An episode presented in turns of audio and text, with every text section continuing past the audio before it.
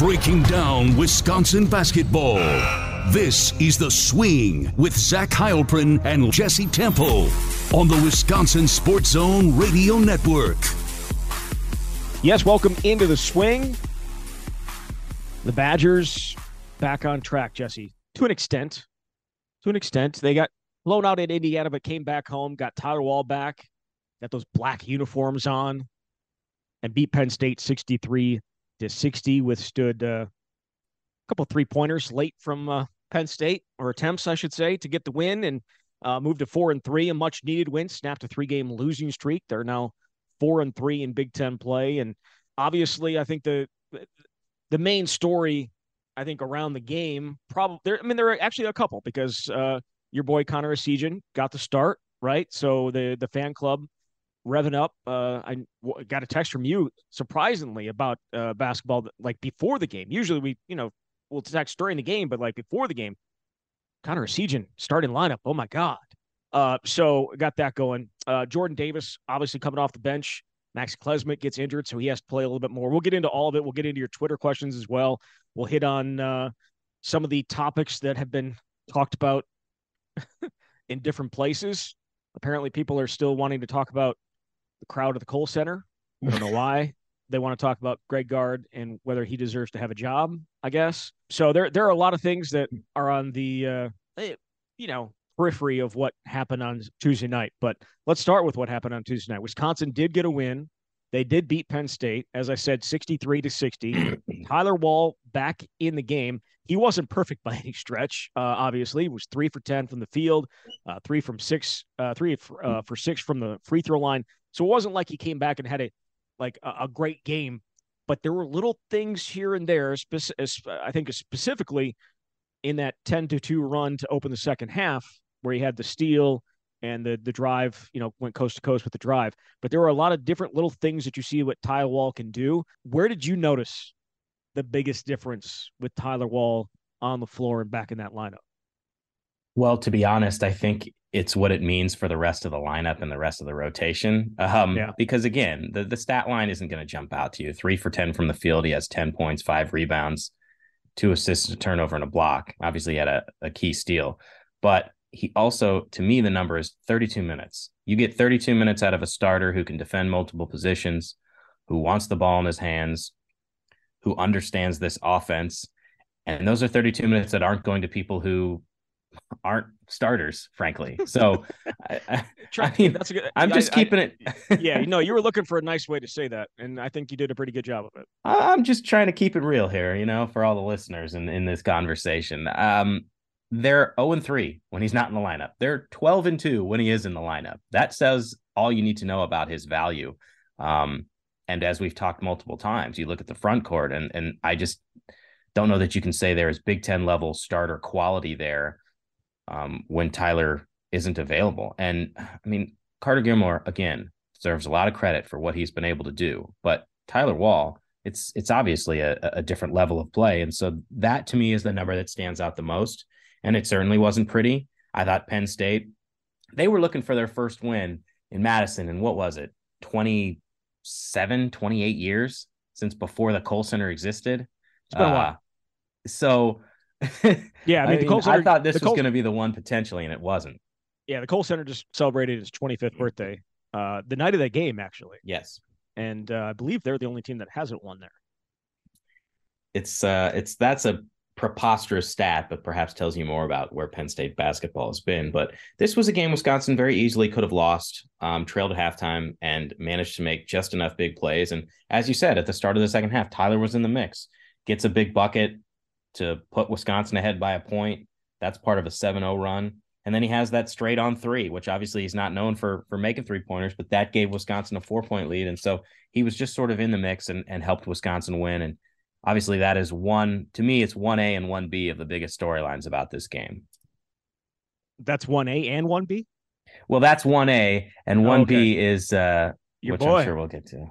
yeah your boy no uh you know getting tyler back carter gilmore played 13 minutes played 13 minutes yep had two rebounds that's what I, you're probably going to need maybe more from at some point. I guess I don't know. Uh, foul trouble is going to pop up. That's just is what can is what can happen. And he's essentially the top backup at both center and uh, behind Tyler, so he's going to play. But they rode the starters the other night heavily, and 14 minutes is, I think, as you said, um, is a good spot.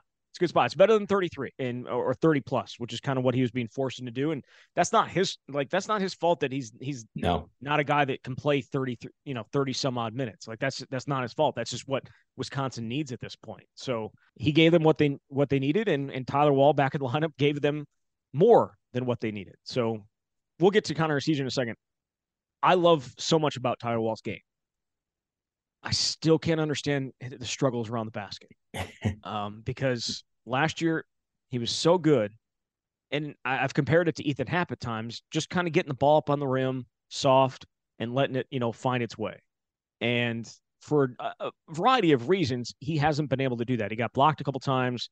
The ball just gets thrown up there a little bit too hard, and, and you know there's bad bounces here and there. But if he was anywhere close to where he was last year, it'd be such a better uh, offense than they are right now it's pretty wild because he went two for nine on two pointers against Penn State, and I'm willing to give him a little leeway. You got to knock the rust off, even for a, high level athlete. You miss three games right in the middle of the season with an injury, but it's been a theme throughout the yeah. season. And he's, he's 43.6% on two pointers. And let's be honest, a lot of those two pointers pretty darn close to the basket. It's not like he's the type of player who's going to be firing up mid range or long jumpers with his toe on the three point line.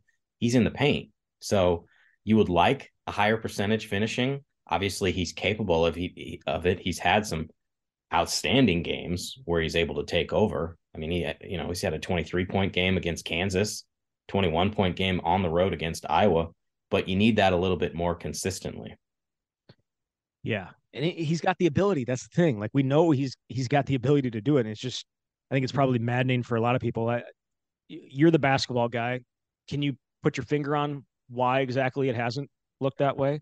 Total amateur here. It just feels like sometimes he doesn't play through two feet. Sometimes yeah. there's a lot of off balance and he gets knocked around and doesn't, you know, and doesn't get a necessarily great look. He gives himself the best look, I should say. Doesn't give himself the best look. I think that's fair. I think, you know, he plays a position where sometimes he can be matched up against very physical players, very long players, and sometimes he has a mismatch, but you've got to finish through contact. And sometimes it does sort of feel like he gets close and he flips it up and it, it's it's not as high a percentage as you would think it should be from that close to the basket. And maybe this is who Tyler is, and it's a pretty darn good player, obviously, but something that if Wisconsin wants to thrive here in the next couple of months, he's got to be one of those guys who leads them, and him finishing at the basket is a big part of that. Yeah, and I we we've seen him do it in the past, so it's it's not like he can't do it. We know he can no, do it. Absolutely, and, uh, right. And uh, I, you know, for Wisconsin's sake, they got to hope that it that it does end up being that way because with the way that Steven Crowl is playing inside, and if you were able to get the same kind of not the same kind of production, but you know, get a little bit higher percentage around the basket from Tyler Wahl, it's a pretty darn good post duo that you have would have with those two. So we'll see uh, as he gets healthier, he's not fully healthy, obviously, still with the ankle. And he, he was asked about it afterwards, and it was a very short answer. Just said it's getting better every day, and hopefully it's going to get better as we go through, and just what it's going to be. So we'll see. I, I, I don't imagine he's going to miss time with the ankle again, but it's it's not all the way back to where it was before uh, the Minnesota game. Uh, as you mentioned, or as I mentioned, and then you confirmed, the other big story of the night was Connor Essegian getting his first career start Greg Gard said afterwards he earned it after everything that he did. I mean, you think I had to double check the, the, the stat sheet when I heard 14 points and 11 rebounds against Indiana. You know, I mean, a guy like that getting 11 rebounds, and it speaks to the effort. It speaks to you know the the want to and all that good stuff that comes along with it and the fight. And I think that's part of it, obviously, and his shooting ability is is part of it too. But he gets in, and uh, I mean, he, had, he was he was fine uh, offensively, 10 points, two for four from deep. Penn State's a really te- hard team to guard the way that they run their offense and some of the ball screens and switches. And uh, there was some confusion there. And I don't want to blame it all on Connor. Uh, Greg Gard seemed to think he did just fine. But what did you think of his performance overall? I thought there was a lot of good and and then also some of why we haven't seen him all the time. Yeah, I think we've talked before about well, would would Greg Gard ever consider making a move where you take Jordan Davis out of the starting lineup and put Connor Essegian in? And we're idiots. Yeah. well, the conversation centered on okay, Connor may be a better offensive player, but you lose something defensively. Um, obviously, Greg, who's with these guys in practice every single day, saw enough to make the change, and I, I think the trade off that you get is worth it in my mind, even if there is a slight drop off defensively. Um, Connor's just so aggressive offensively. He sort of comes in and he's just got no conscience. He's willing to take big shots, and if he doesn't make it, he'll continue to take it. And so I think the trade off is is clearly worth it. And to me, you just look at the two games before, which it's the totality of the season, not two games. But I think it's indicative of why you had to make this change because Jordan Davis starts those two games. I'm talking about losses against Michigan State and Indiana, and he plays 36 total minutes. He takes four shots, misses all of them, doesn't score a single point. Those same two games, Connor comes in, plays 61 minutes. Obviously, he's getting the, the lion's share of the minutes off the bench.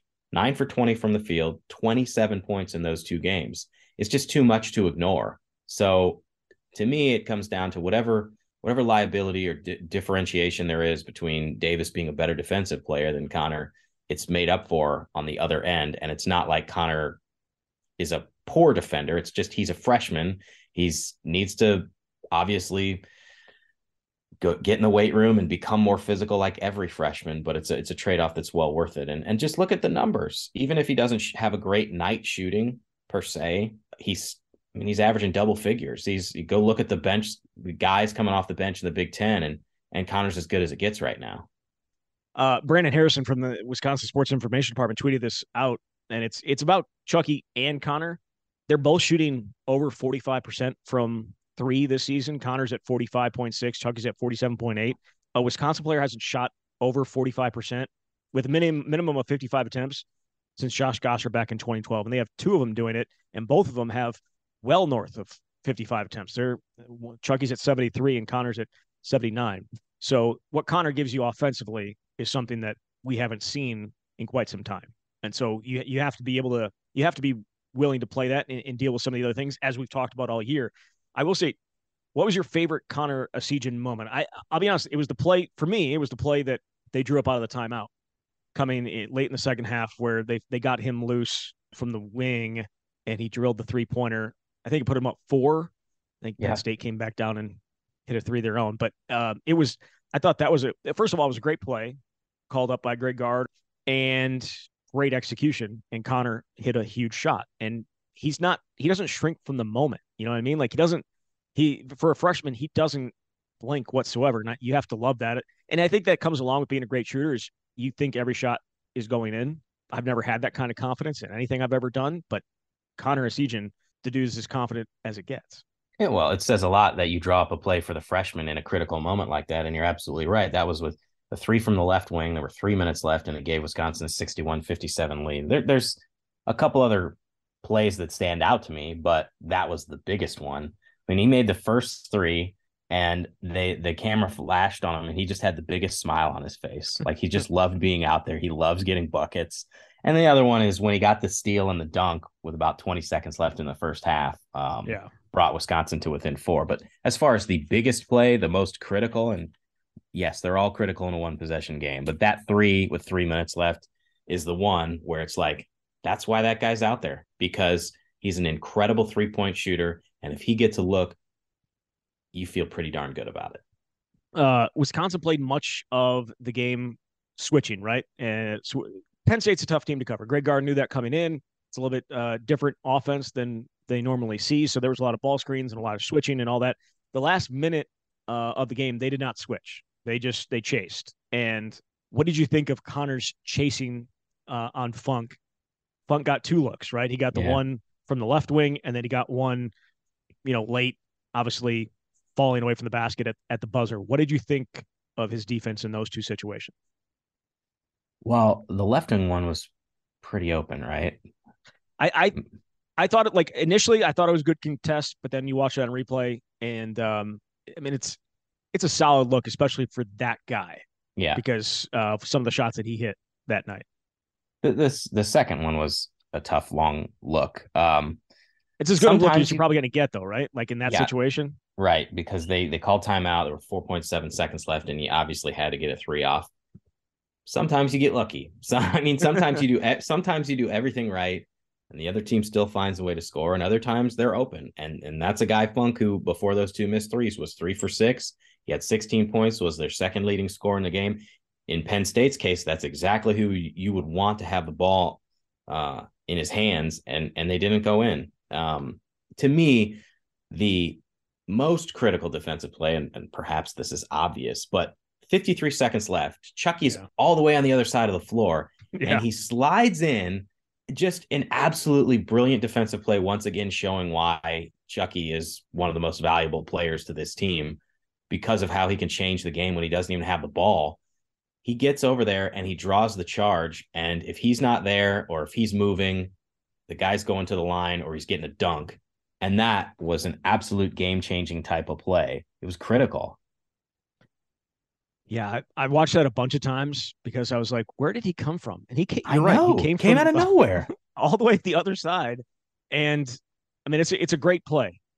I, and it's one I don't, again, maybe it's a question that you'd ha- uh, have to ask Greg Gard or, or somebody.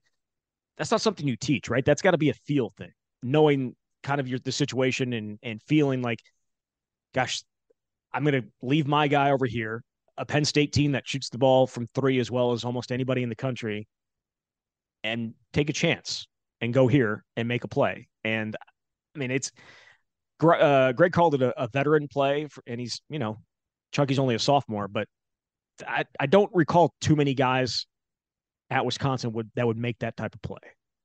Yeah, obviously, as a coach, you teach help defense, but where he That's, came from, has, it was yeah, like I, I understand. Instinctual. I understand. Yeah, I mean, I understand help defense, but that is, I, I feel like that was above and beyond. Yes, it was. It was an outstanding play, and again, in a situation like that, you absolutely have to have it. It was just, it was huge, and that's that's why Chucky is so valuable to this team. And I feel like every other game we're talking about something like this where he gets a steal um, in the last minute, where he's drawing a charge. This is part of the DNA of, of Chucky Hepburn and, and why he's so good. Yeah, Micah Shrewsberry called uh, the Penn State coach called the two charges because he picked up one earlier in the earlier in the in the second half. Uh, the plays of the game. Uh, he said if they you know collected themselves and blah blah blah and, and and got a basket there or got to the line or whatever it was going to be the game would have been different. And he's not probably not wrong. Those were those were two huge plays by chucky underneath the basket. Before we move on from from connor do you think he should stay in the starting lineup? Yes i do. He's been he's been the most consistent and i understand the idea of well you want to have somebody coming off the bench that gives you a spark that you know is going to be a spark, but why not have that spark in the lineup that's going to get, give you 33 minutes? Like if he's going to play 33 minutes off the bench, he should be in the starting lineup. And and I think the other thing that we should say is um my eyes are now on Jordan Davis and how he responds. And he did end up playing 29 minutes, and a large part of that had to do with Max Klesmit suffering the the injury, the elbow to the face where he was bleeding and that was another weird sequence, by the way, where he, they, the referees didn't see it. I mean, Penn State's bench gave him a towel, and somehow they were able to come all the way down the floor and get a bucket. But uh, but the point I'm trying to make is a lot of this now, I think, if this does continue, and I see no reason to believe why it wouldn't, is on Jordan. And how are you able to respond? Because this is not an easy situation. Um, no matter what people say about it's not who starts, it's who finishes, or, or it, like it means a lot to be a starter. You work your ass off your entire career to put yourself in a position like this. And then to have it taken away, or I mean, uh, that's not even the right phrasing because, again, Connor earned it. You got to pick yourself up off the mat because he's still going to be a key contributor. And if, if this is the lineup that holds, then he now becomes the top guy off the bench for Wisconsin. The spark. The spark. Yes. So now he is in that role. Um, and he didn't shoot the ball great, but he, he did have a really big bucket with about four and a half minutes left. He made a mid range J to give Wisconsin a three point lead. And so it's on him now to, to figure out how he wants to respond. And, and he's still going to have plenty of opportunities, even if it means he's not in the starting lineup and hearing his name called before the game. And I was going to, that was going to be my next question was how did you think Jordan Davis responded? And you obviously answered that already, but I feel like the injury to Max Klesmit kind of made it easier for him because mm-hmm. if, if, if Max is playing, then he's not getting the 29 minutes that he got. right? Correct. Like he's he's he's not playing as much against uh, against Penn State than he did. I'm interested to see what it looks like when he's getting 16 minutes, 18 minutes, 20 minutes, whatever it is. How does he react then? I, I did find it, um, I don't want to say fascinating, but very interesting that right after the final buzzer, because Jordan Davis got the ball off the uh, off the miss and went down the court, and the first guy to grab him after the buzzer was Connor Essegian, gave him a huge hug. So I, you know, I think Jordan. I don't. I think. I think Jordan will handle it well, but we don't know how it's going to all play out until it actually ends up playing out. Um, Right. Have you ever been in that situation? Where I lost my starting spot. Uh yes. And and like, how difficult is it? Um I don't know if I'm the person to be giving words of wisdom here on uh, on I'm sure you handled it great. I uh this is this this is a conversation that, that might get off the rails. I'd keep it short. My my junior year, um, I uh I was a backup point guard, and then in the middle of the season, our coach draws on the whiteboard right before the game the new starting lineup, and he's like, "We're gonna make a change. No big deal," is what he said. And um, what that meant was I went from being the backup point guard to the third string point guard, and while it may have been no big deal to anybody else, it was a massive deal to me and no one ever had a conversation with me and i went six straight games without playing a single minute. You can see this is something that obviously has not stuck in my craw in any way despite the fact that this was like 17 years ago. Um and i was i was just awful. I was awful in practice. I was uh not somebody that anybody wanted to be around. I handled it horribly. Um but that was my junior year. and then senior year i think i started the fourth game of the season and i started the next like 14 games and then lost my starting spot for a few games. Um, by then the season was basically over. We were horrible that year. We went five and eighteen. I think I started the last three, but yes, the sh- to answer your question, I have had this happen. I handle it horribly, and I'm sure Jordan will handle it a heck of a lot better than I did. Oh, young Jesse Temple. Um, All I wanted to do was play, man. I wasn't trying to win national championships. I went to a D3 school that wasn't very good. I just wanted to get minutes and some buckets. yeah, well, I think it's going to be. I, I do think it's going to be interesting, and we'll see. Maybe Max is going to miss time. Greg didn't have an update on him after the game, other than to say that he ended up needing stitches. It must have been a pretty serious thing. Max Max seems like a pretty tough guy, so I feel like if it was just a, a stitch or two, he would have been back in. But why did they not stop the game? They didn't see it. That's the only explanation that I can give, even though everybody else saw it. He was bleeding Uh, all over the floor. I know. It was a weird sequence, no no doubt about it, and it obviously cost Wisconsin two points. it's eh, it's weird because like against Michigan State, the guy gets elbowed uh, or elbowed in the in the, I don't even know if it was on that exact play, but he, he starts bleeding, and Crowl's like right on the block and right about to go put up a basket, and they they stop the game, and they get you know there's blood. It was an unfortunate thing for Wisconsin, and then this time around he's out there for like a minute and a half, bleeding all over the place. And you could see how upset he was. Like he yelled, he was Right. yelling at yelling at the official when they finally did stop play. But I mean, I don't know. I don't know how you don't see that because it took like 10 minutes to clean up the blood. Blood was everywhere. So hope hopefully for his sake, it's not a big deal. Um, and it's not, well, I mean, it's, it's obviously a big deal anytime you need stitches and, um, are missing, uh, an extended period of time in a game, but hopefully it's not something that is going to keep him on an extended period of time. By the time you're listening to this, we'll probably already know, but, um, not having him out there affects them defensively significantly. He's, I mean, he's the Tyler Wahl of of the backcourt, right? I mean, he can defend a bunch of different play, type of players, bigger, smaller. He's he can do it. So uh, not having him in, on the on the court, I thought certainly uh, was a factor. I think that's a good way to put it, being the Tyler Wahl of the backcourt, because he does a lot of things that you don't necessarily see. And again, when he's not in the lineup, that changes the rotations for everybody. Now, Jordan ended up getting a lot more minutes. We saw more from Isaac Lindsay. Um, Kamari McGee played three minutes, but it changes what you're able to do from a backcourt perspective. I will say it, it, it has forced them to play some guys that the the injury to Tyler and obviously the, the Max uh, issue and um, it's it's forced them to play some guys that otherwise wouldn't get a ton of minutes. I think we talked about this last week, and you would hope that it benefits them down the line, and we'll we'll see if it if it ends up doing so. But I mean, what do you, I mean? Uh, like maybe we probably should at least mention what Penn State was able to do. It felt like one on one a lot of the time, didn't it to you? Uh, with uh, just the backing down of various defenders by uh, Jalen Pickett. It just felt like give me the ball, get out of the way, and I'm just going to back these guys down. And whether it was whether it was Isaac Lindsay or was it whether it was Chucky, whether it was Connor, like it just felt like get the matchup that you want, and then I'm going to back these guys down one on one. For the most part, it was pretty successful. Um, I think another aspect of this game that is worth mentioning too, because we we were praising Steven Crowl in the last show. He did not have a very good game against Indiana. I know we're not no. really focusing on the Hoosiers game, but that that um, didn't happen. I don't even know what that game is. But it just sort of manhandled at times, and to me, it, it was uh, sort of the difference between a really good college player and uh, Trayce Jackson Davis, a, a, somebody who's NBA material. Yeah. I mean, he he had Jackson Davis had three separate plays where he took the ball, made a dribble, and dunked.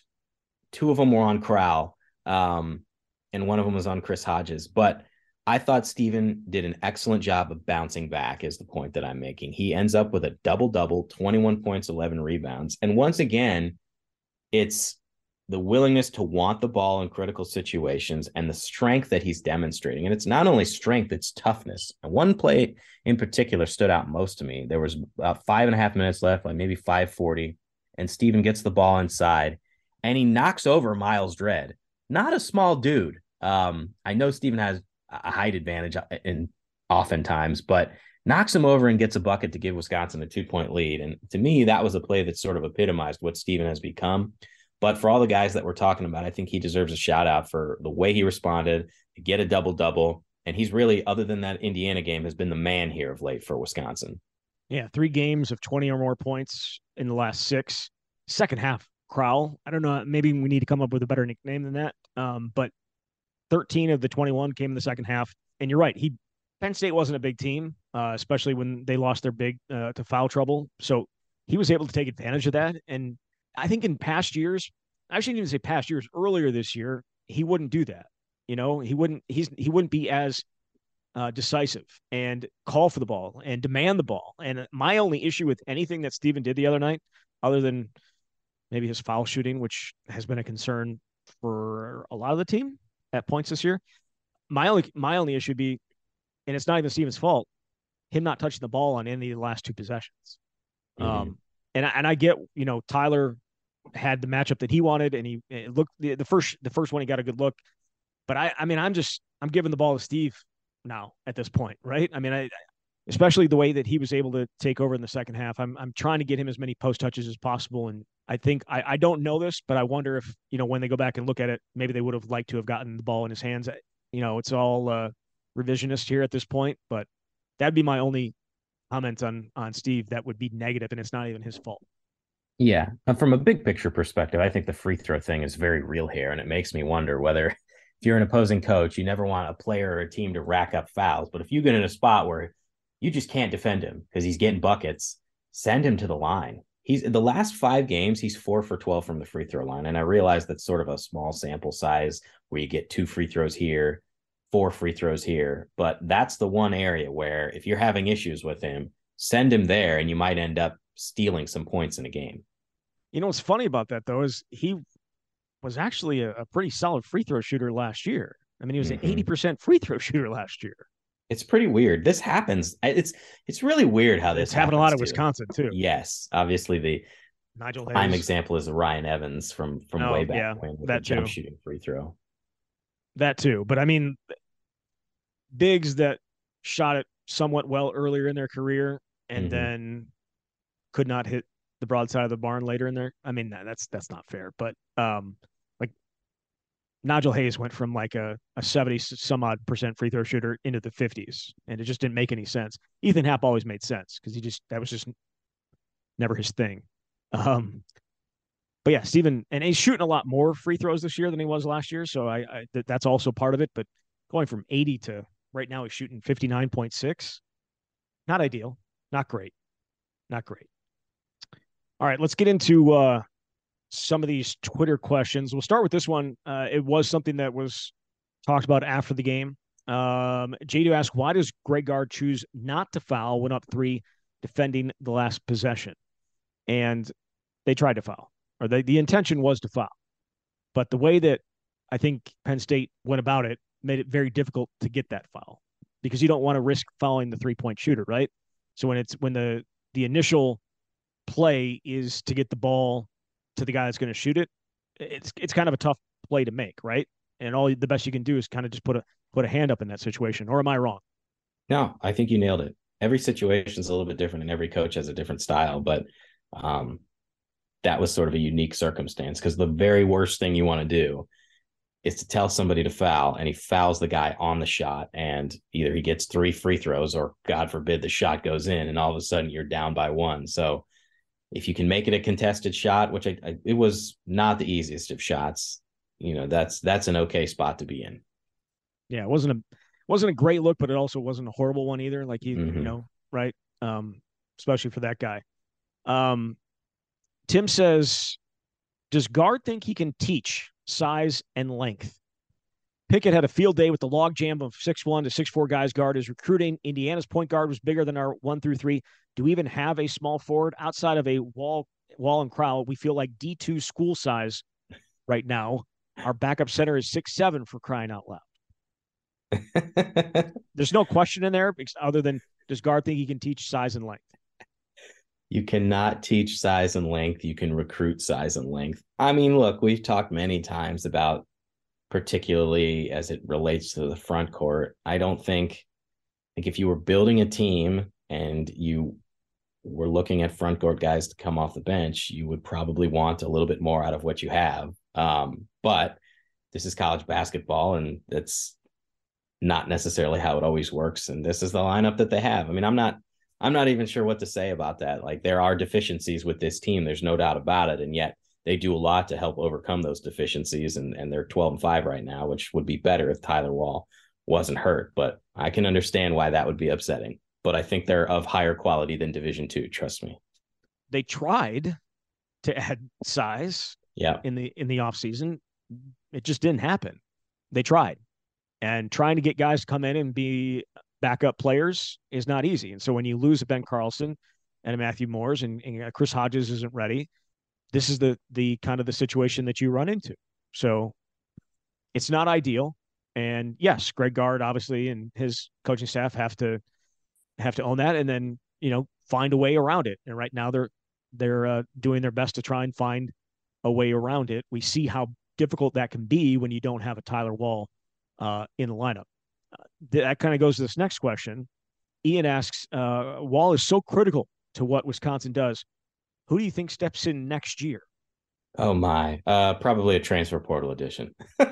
I'll, I'll say this: uh, I think that that question is still open for debate in terms of whether Tyler is, is here. yes, that's that's a fair point as well. Obviously, it's the middle of the season now, but since he was a part of that 2020 season, would have an extra year, and I think we've discussed this as well. To me, he's in a situation similar to Brad Davison, where this is a player who's a quintessential college player who is not an NBA prospect, and therefore, the, the, what's the rush other than maybe you want to move on with your life? Um, that potentially you would come back because why not take advantage of the best years of your life?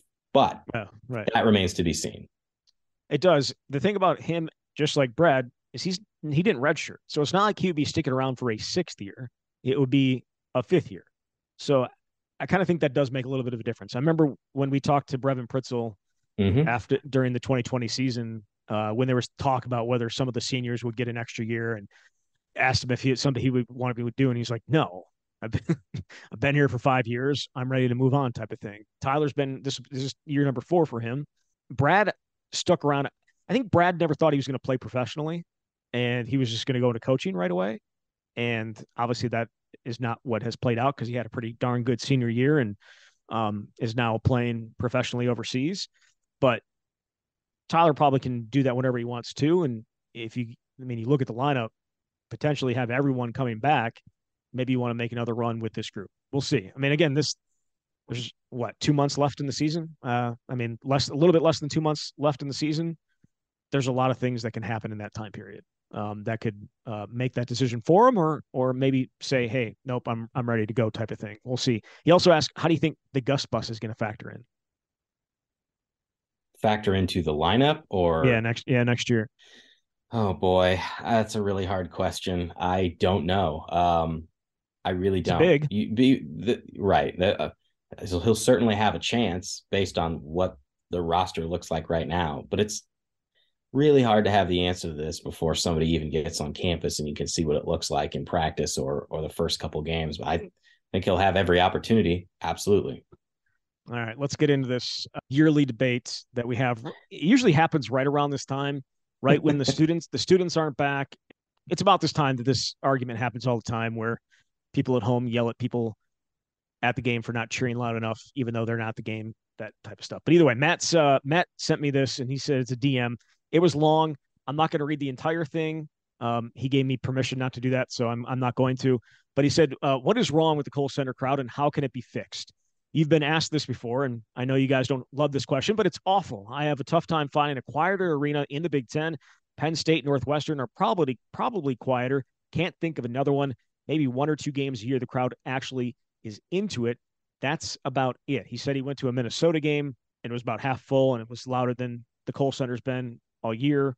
He don't think it's he doesn't think it's asking a lot to want the fans to act like they want to be at the arena. Oh man, there's so many directions this question could go, and we do get this every year. And he made a point, which I agree with, that there are a couple times a year where the Kohl Center is absolutely rocking, and it is good. It is as good as any place in the country, in my opinion.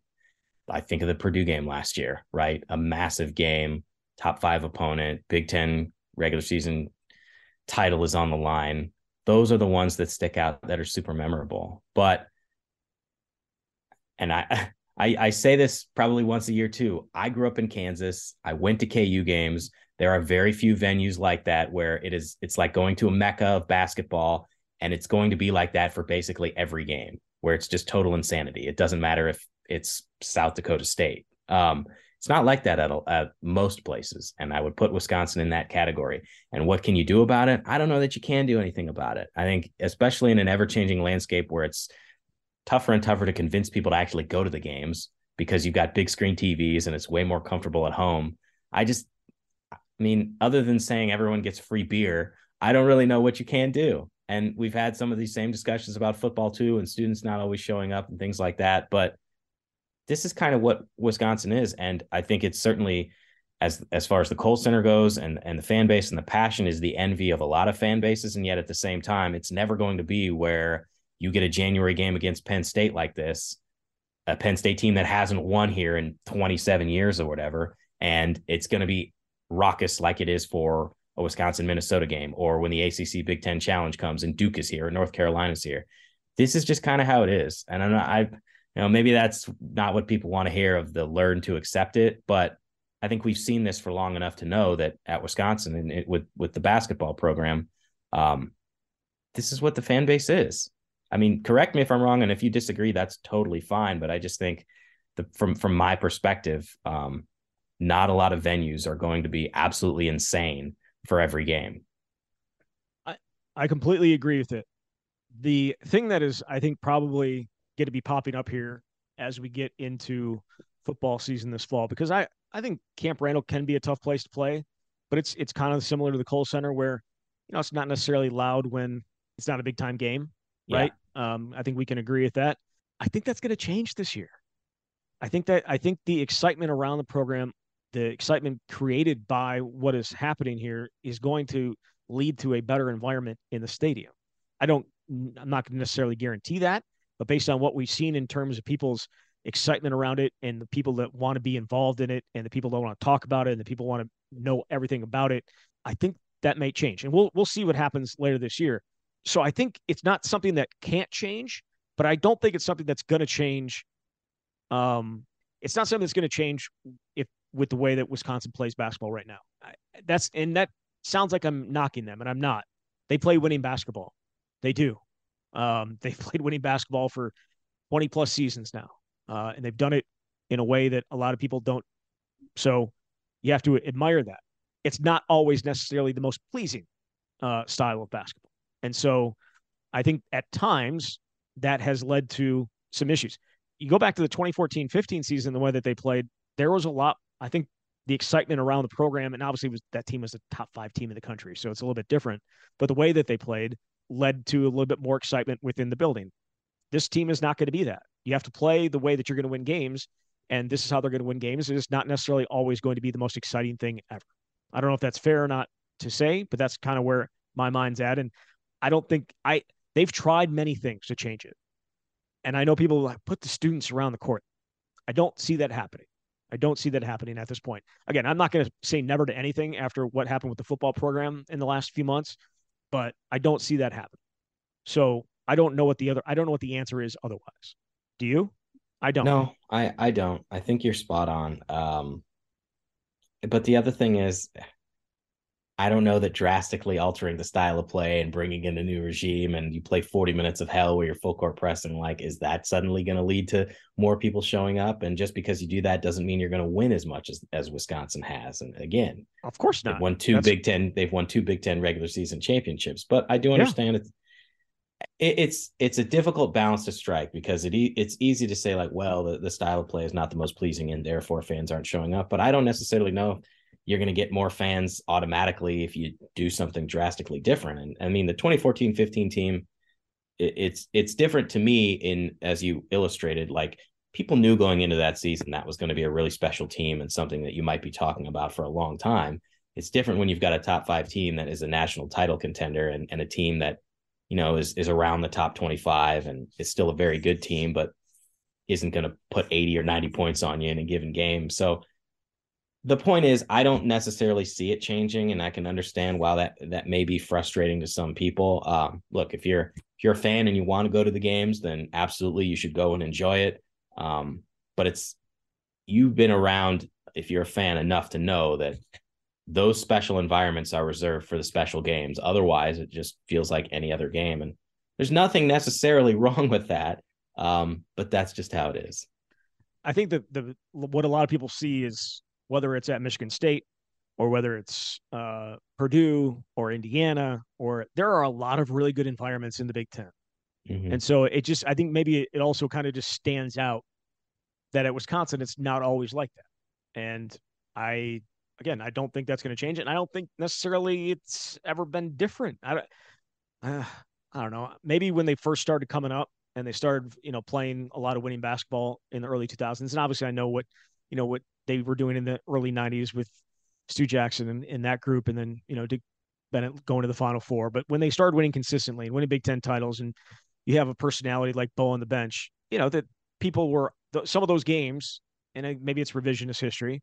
It felt like every time you went, there was some excitement to it, and that the, the, there was some really good crowds. Now I'm probably misremembering that, and that's fine. I was drunk a lot of that time, so um, I, I'm not gonna lie. I'm not gonna lie about that those games, yeah, those games are a little bit fuzzy. So uh, I don't know. We talk about this every year. No one has a no one has a solution, and it just it just is what it is. You you you mentioned you know more people come to the game. the place wasn't empty. It was actually. I mean, I I don't know how many the the announce was, but there had to been like thirteen or fourteen thousand people there, if yeah, not a little bit more. So the, it's yeah, it's not like they weren't there. The announced was 14,236. And yeah. it's a massive venue. That's the other thing that's worth mentioning. It seats it's over 17,000 people. Not a, not a lot of places have uh, seating of that capacity. Yeah. And it, it's not like they're right on top of the action, right? It's uh it's an M it you know, turned 25 years old. It's an NBA arena. I mean, that's that, that's what essentially what it was when it was built. I mean, it's it, it is. It's not it's not conducive. It's not like the field house. And thank God it's not because the field house, while obviously quaint and nice for a game or two here and there, um, the, the Kohl Center is much, much better facility. But it's not like there wasn't anybody there, but the juice wasn't there. And, and that's just what it, that's just what it is. Um, I will say people complaining about it from their couches is always kind of a little bit funny to me. like if, if it was, and I don't think Matt's the Matt who asked the question is actually lives in Madison. I think he lives in the doesn't live in town. So I'm not gonna I'm not this is not a shot at him. But people that come after people on Twitter for not cheering loud enough and they live in Madison, you can't really do that. I don't think. I shouldn't say you can't do it. You can do all whatever you want, but it's kind of funny to me. Uh, you could go and and change that if you wanted to. You could be one of the people in the building cheering and making it a, a, good environment if you wanted to. And, and if you don't want to, that's fine. But I don't think it's one of those things that you can go then and complain about. I don't know. Um, again, I'm not going to not telling people how to fan. I will never tell people how to fan. Um, I just find it a little bit funny at times. All right, let's uh, let's close with this. Jeff says six more wins to a tournament berth, right? Ten and ten in league play with non-conference wins should get it done. So what would Ooh, that make them? 18, 18 and 11. Now that's pre Big 10 tournament. Yeah. I that's tough. I mean, right. I'm sitting here looking at the net rankings, which of course it's obligatory. We must bring this up. There's 65 in, in those rankings. Um, again, that will go up if Maybe. Wisconsin can secure. well, if if Wisconsin secure some wins against these Big Ten teams that are that are higher up there, but they're two and three against quad one opponents right now, and most of their wins, quad three and quad four, six and zero against those teams. So I wouldn't say it's. I mean, I don't know. I don't know what ten and ten will ultimately be in the Big Ten. Like if you're in the top six, that's pretty darn good.